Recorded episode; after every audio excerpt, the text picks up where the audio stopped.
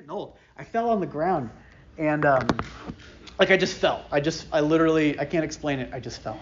All right, and I hit my my chest was the first thing that hit, and like it didn't really take the wind out of me, but like it just wrecked me. And yesterday was fine. Today I woke up and I like Nikki's like, "Are you okay?" I'm like, "I'm not okay. I don't know.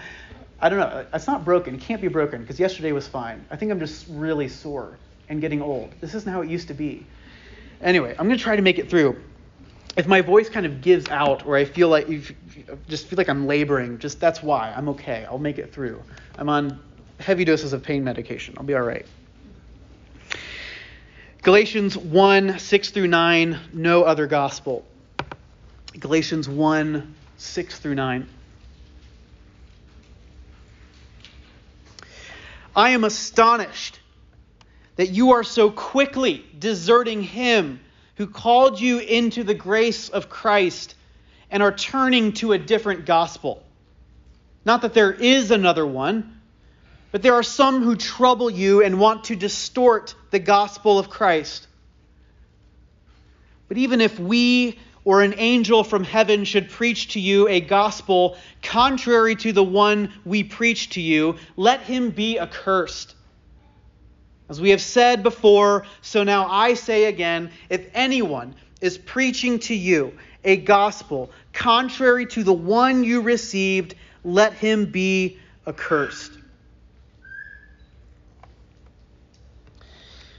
One of the hardest things, I think, for us as Americans to do is receive a gift.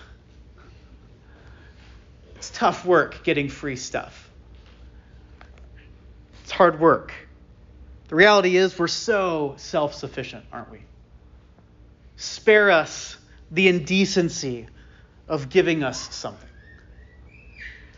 This is also true of us as Christians, maybe even particularly true of Christians. We're so self able, self confident, self sustaining, so unwilling to be in a posture of true helplessness. It's very difficult to be able to open ourselves up and say, Other believers in my body, I need help. I need you. It's really difficult. I mentioned last week that grace in particular is scary. Free gift, unconditional love, demerited favor, one way directional love is scary. It makes us uncomfortable. For instance, just simply ask yourself how willing are you to allow truly bad people to receive really good things? That will begin to challenge your presuppositions of what is safe in this world allowing bad people to get good things. That's not how it's supposed to work. It's not always safe. To us, safety is often, most often, found in things related to the law. Things like discipline, obedience, hard work, commitment, our ability to measure up our own put togetherness, our performance, our track record. These are the things that bring safety to our lives, don't they? They assure sure, certain kind of sure outcomes. Somewhere along our lives, we end up believing in a true sense that the Christian life is actually more about us and what we are able to do for Jesus rather than about what Jesus has done for us.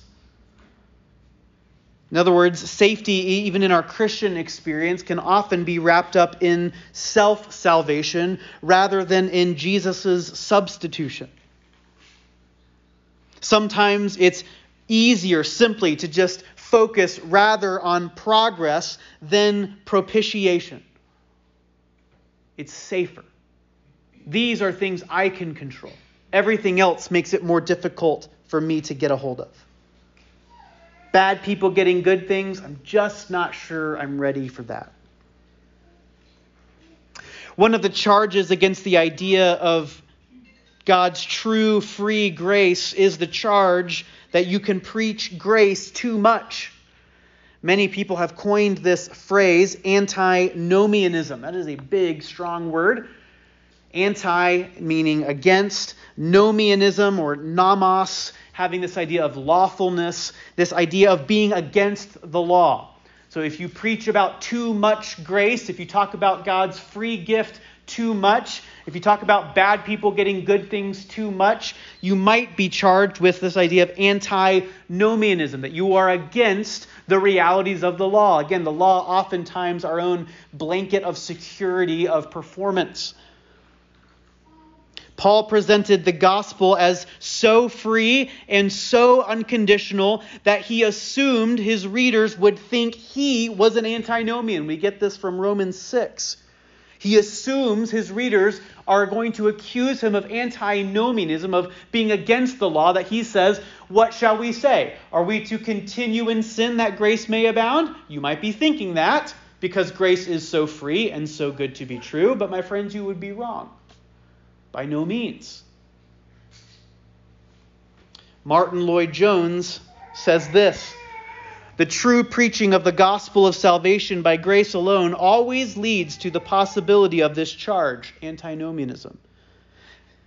There is no better test as to whether a man is really preaching the New Testament gospel of salvation than this that some people might misunderstand it and misinterpret it to mean that it really amounts to this that because you are saved by grace alone, it does not matter at all what you do. You can go on sinning as much as you'd like because it will redound all the more to the glory of grace. If my preaching and presentation of the gospel of salvation does not expose it to that understanding, then it is not the gospel. This was the charge of the Apostle Paul. This was the charge of Martyn Lloyd-Jones. This was the charge against Martin Luther. And my friends, it was actually the charge against Jesus Christ's own teaching that Jesus was so full of grace.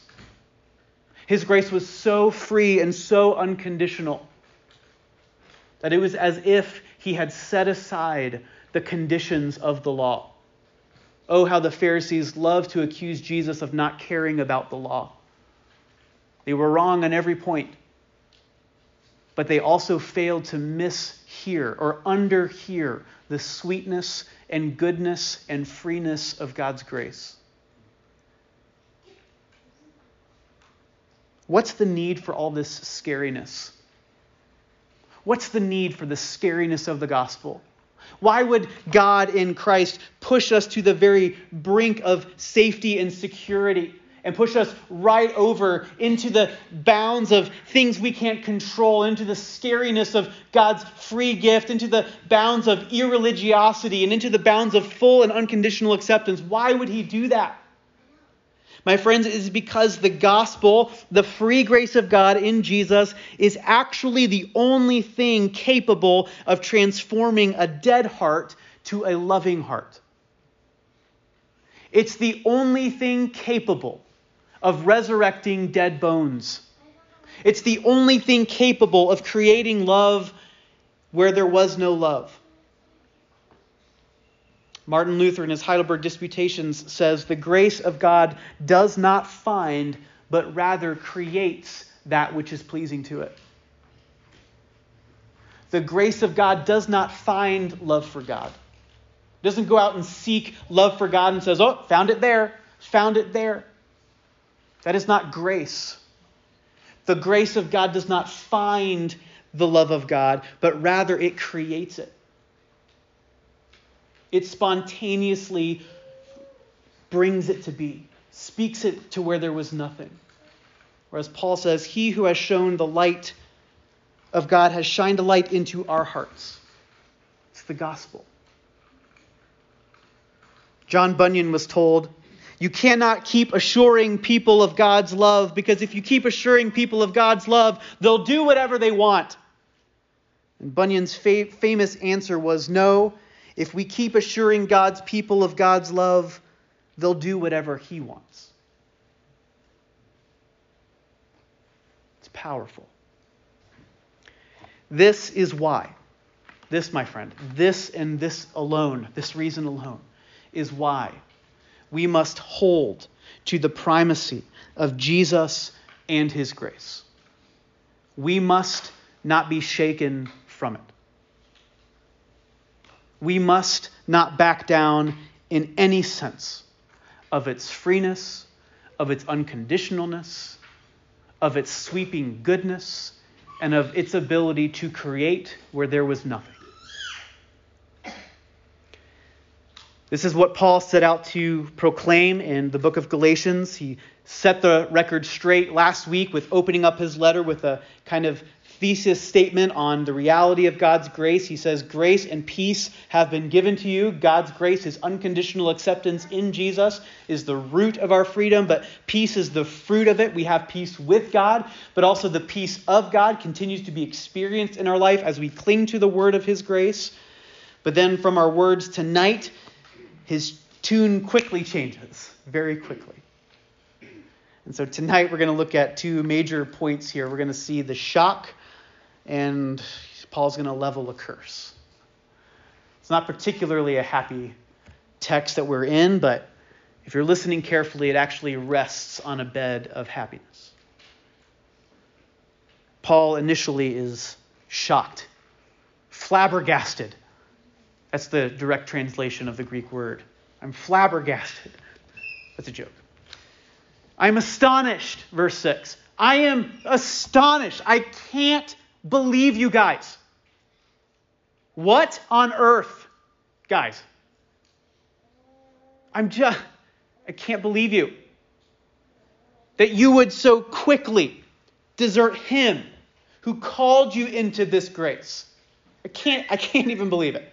I leave you guys alone for two seconds. And we're already off track. I mentioned this last week. Paul's angry tone is a powerful tool to raise our awareness on how easy our hearts reject grace and pursue freedom through bondage. So listen up. Don't get mad at Paul. Hear his heart, hear his pastoral heart. This is how quickly, this is how easy it is to turn away. We have to have an apostle get right in us guys, I can't believe you. You can almost hear, I mean, like, if it were me, I probably would have thrown in there a little bit of, like, idiots.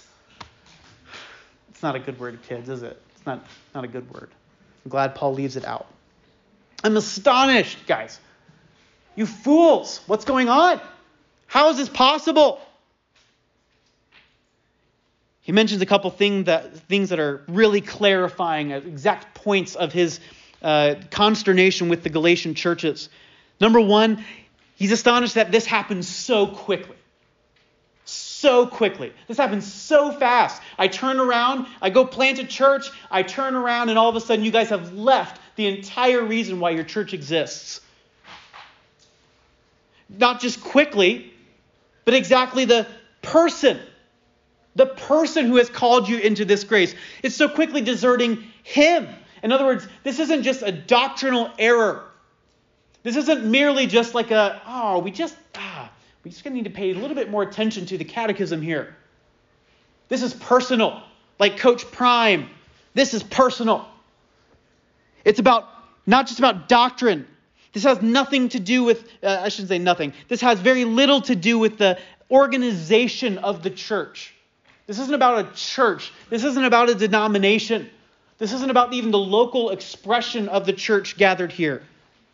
This isn't about this being even just like a, a rehab program and how successful it is. This is very, very personal. I'm so astonished that you have so quickly left Him. You've deserted Jesus. You've turned your back on Him. It's not just that they've chosen a different program. This isn't that they just like say, no, I'm, I'm no longer this denomination. I'm walking over. I'm going to join these guys. This is high level treason. This is spiritual desertion.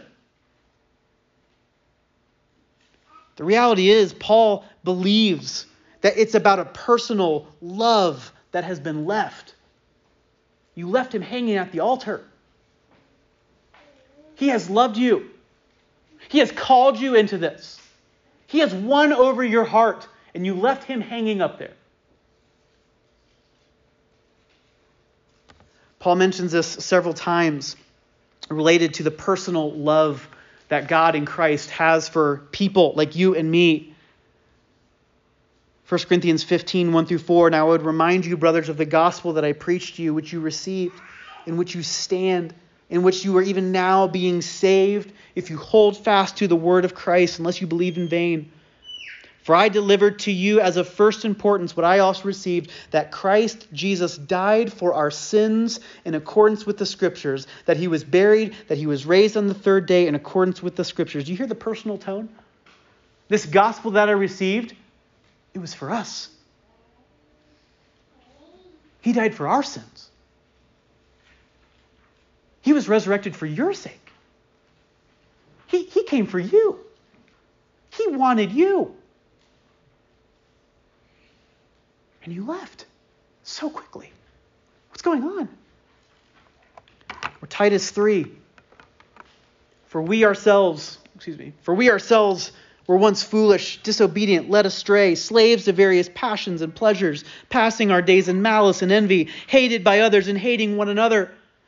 But when the goodness and loving kindness of our God, our Savior, appeared, He saved us, not because of works done by us in righteousness, but according to His own mercy by the washing of regeneration and renewal of the Holy Spirit, whom He poured out on us richly through Jesus Christ our Savior, so that being justified by His grace, we might become heirs to the hope of eternal life.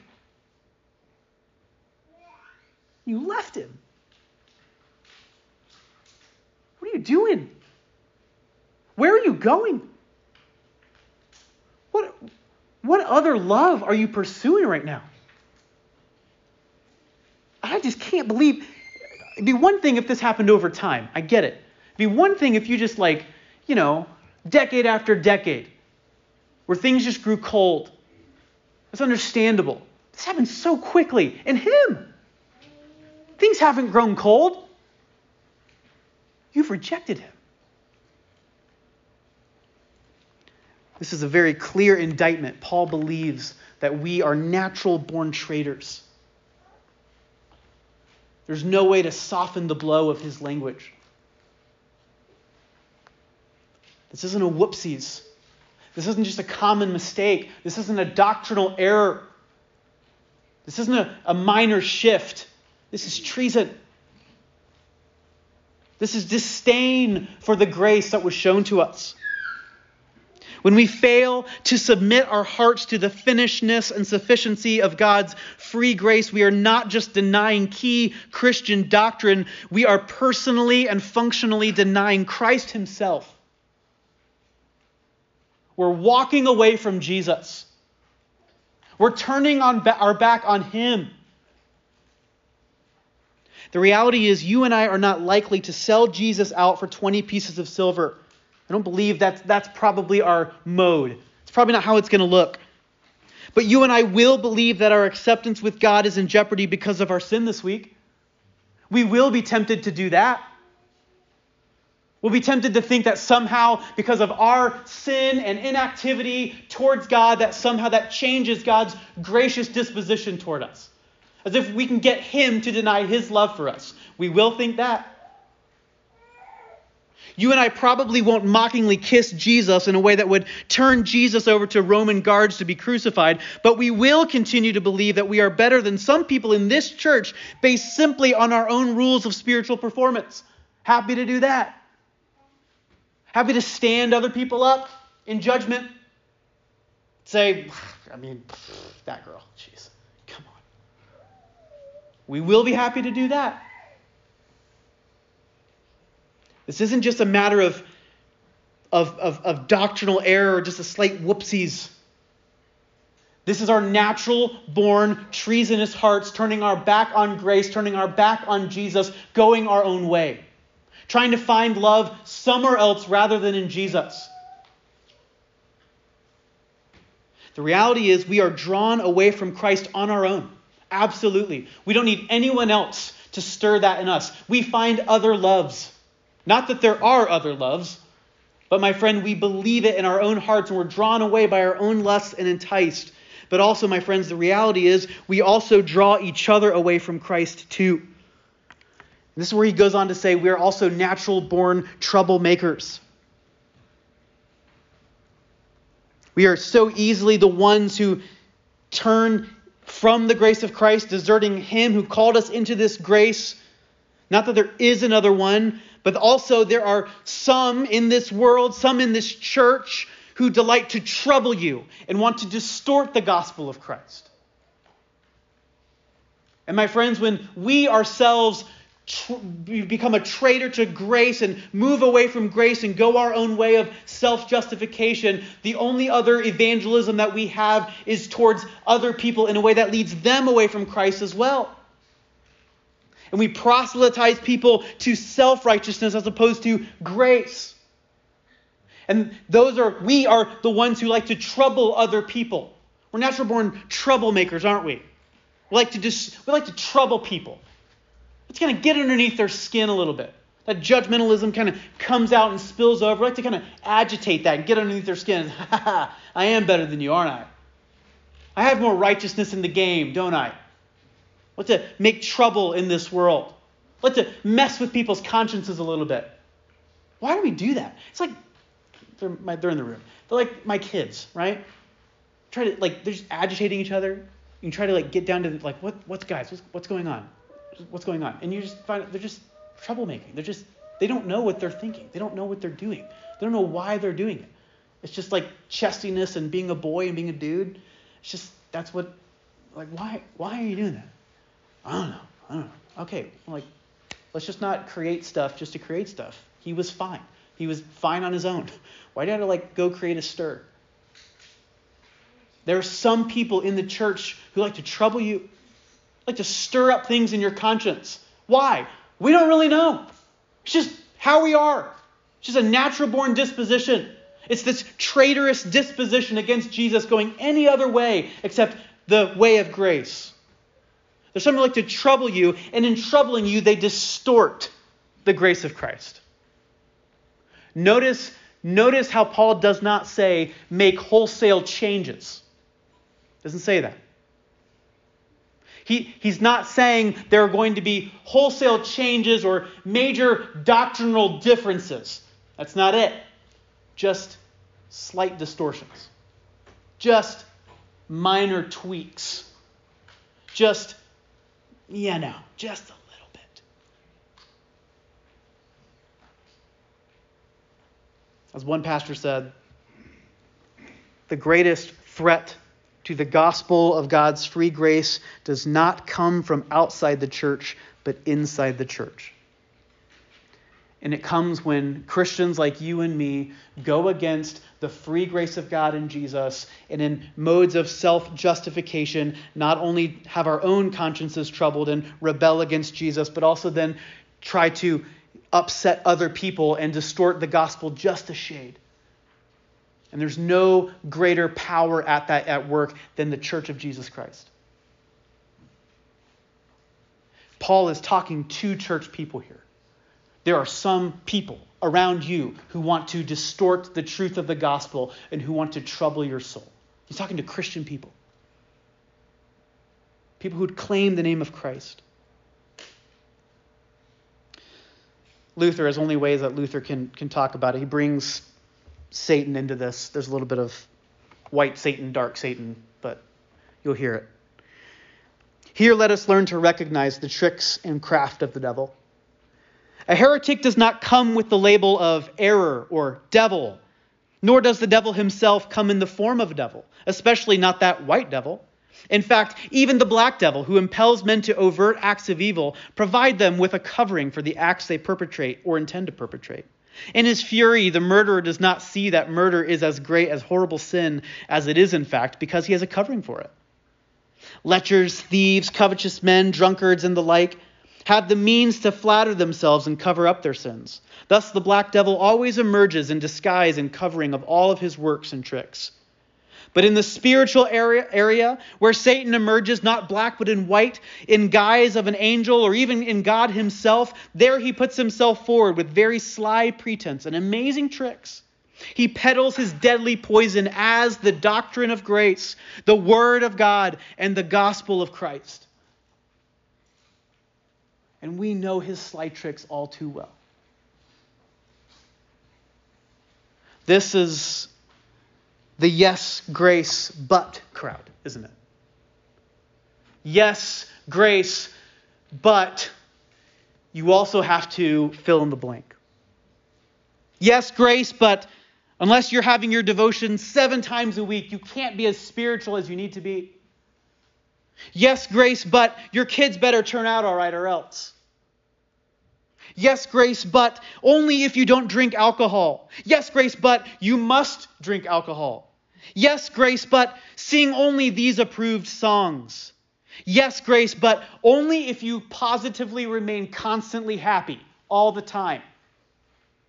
No anger, no sadness here. Better be happy. Yes, grace, but only if you promise to hop off the struggle bus. Come on, man, just get over your problems. Stop being so needy. Yes, grace, but only if you're as busy as I am. We love the grace of Jesus only as it fits our own personal spiritual rules. A yes, grace, but posture is a functional denial of the person and work of Jesus and fails to love others in the way that God has loved us all. A yes, grace, but posture is a functional denial of the person and work of Jesus and fails to love others in a way that God loves us all. It's amazing that, again, the people that Paul is speaking to are the religious people who supposedly care so much about the law, right? These are the people who really care. These are the people who are like trying to upstand holiness. we got holiness. Where's yours? Those kind of people, right? And what does Paul say about those people? Those are the ones who are trying to trouble you. Those are the ones who don't care about you. Those are the ones who are trying to stir up your soul for no good reason. Those are the ones who want to distort the gospel. They neither love God or love people. What they're projecting, love God and love people, is what they're failing to do by their own distortion of the gospel.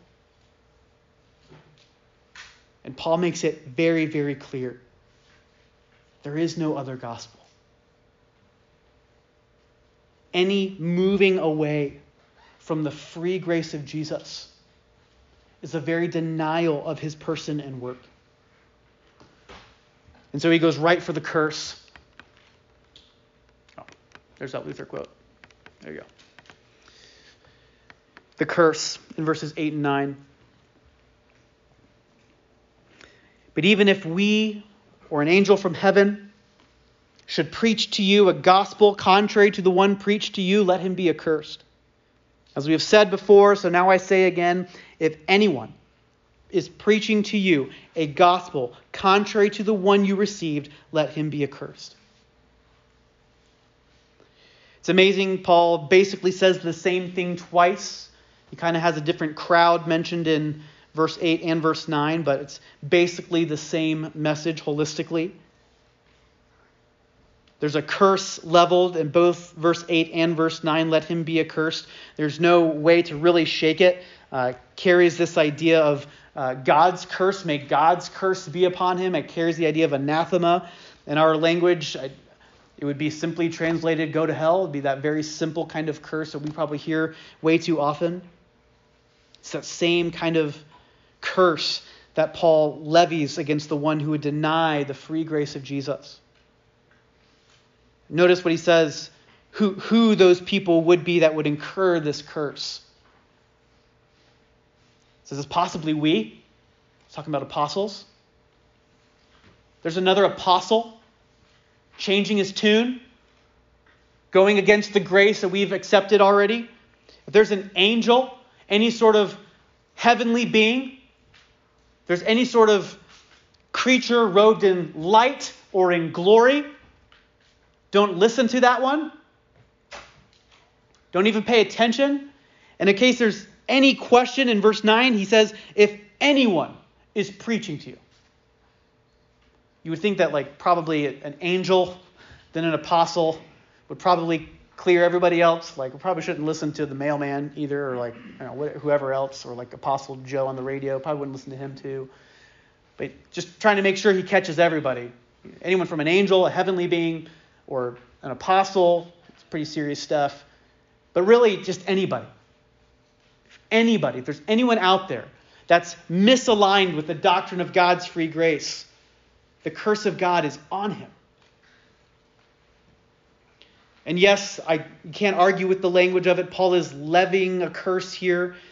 But also, you have to recognize, too, of course, Paul's levying a curse because the reality is the person who rejects the grace of God, who turns his back on Christ himself and the free grace offered there, is already placed in a curse. We know this to be true. Sin brings on a curse.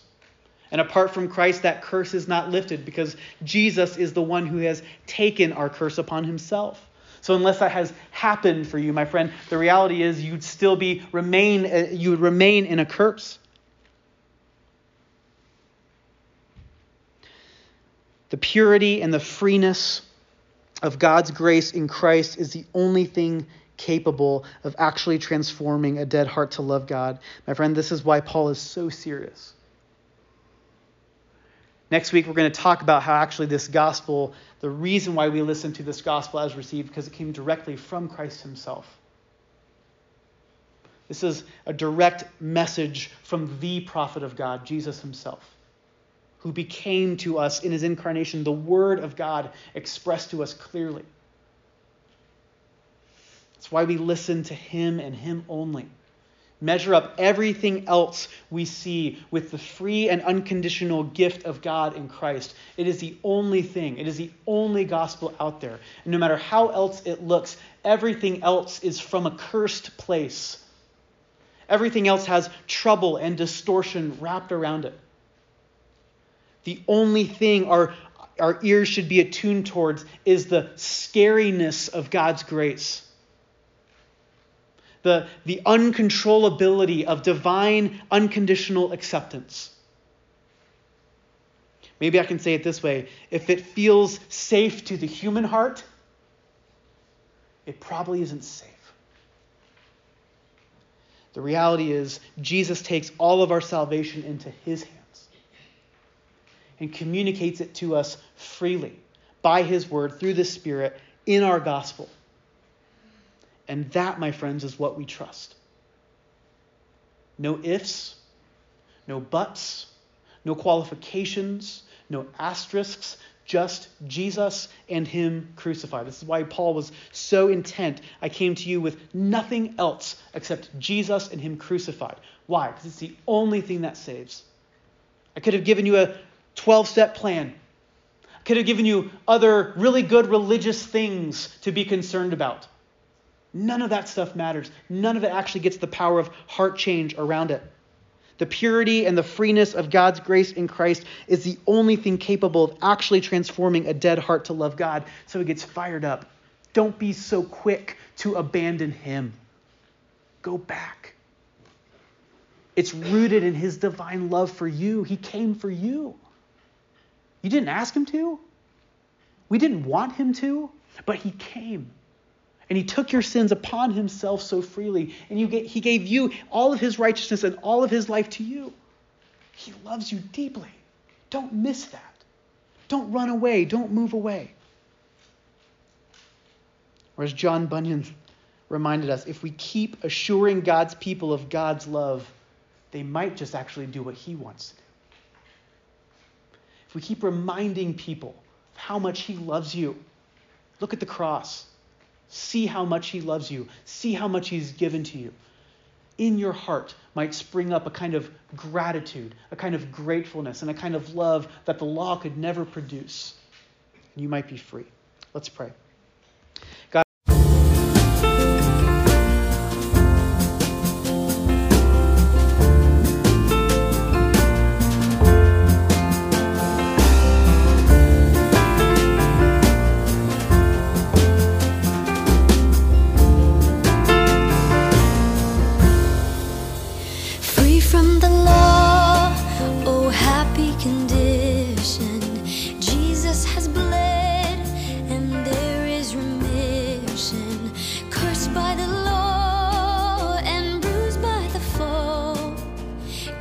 has redeemed.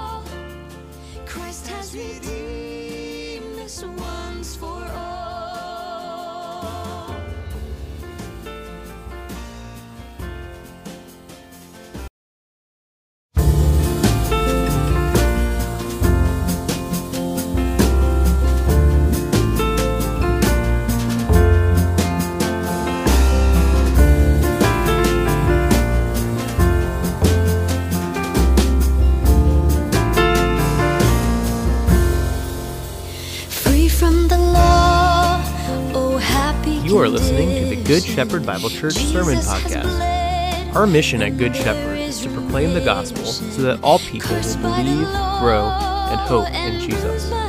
One of the main ways we believe that we are accomplishing our mission is through the proclaimed word. We believe that the preached word creates and sustains the church. Our desire is to preach Christ crucified for you, which means we hope that Jesus is the substance and hero of every sermon, and that Jesus is preached into the places of sin and brokenness into our hearts. We thank you for joining us and hope that you will believe, grow, and hope in Jesus.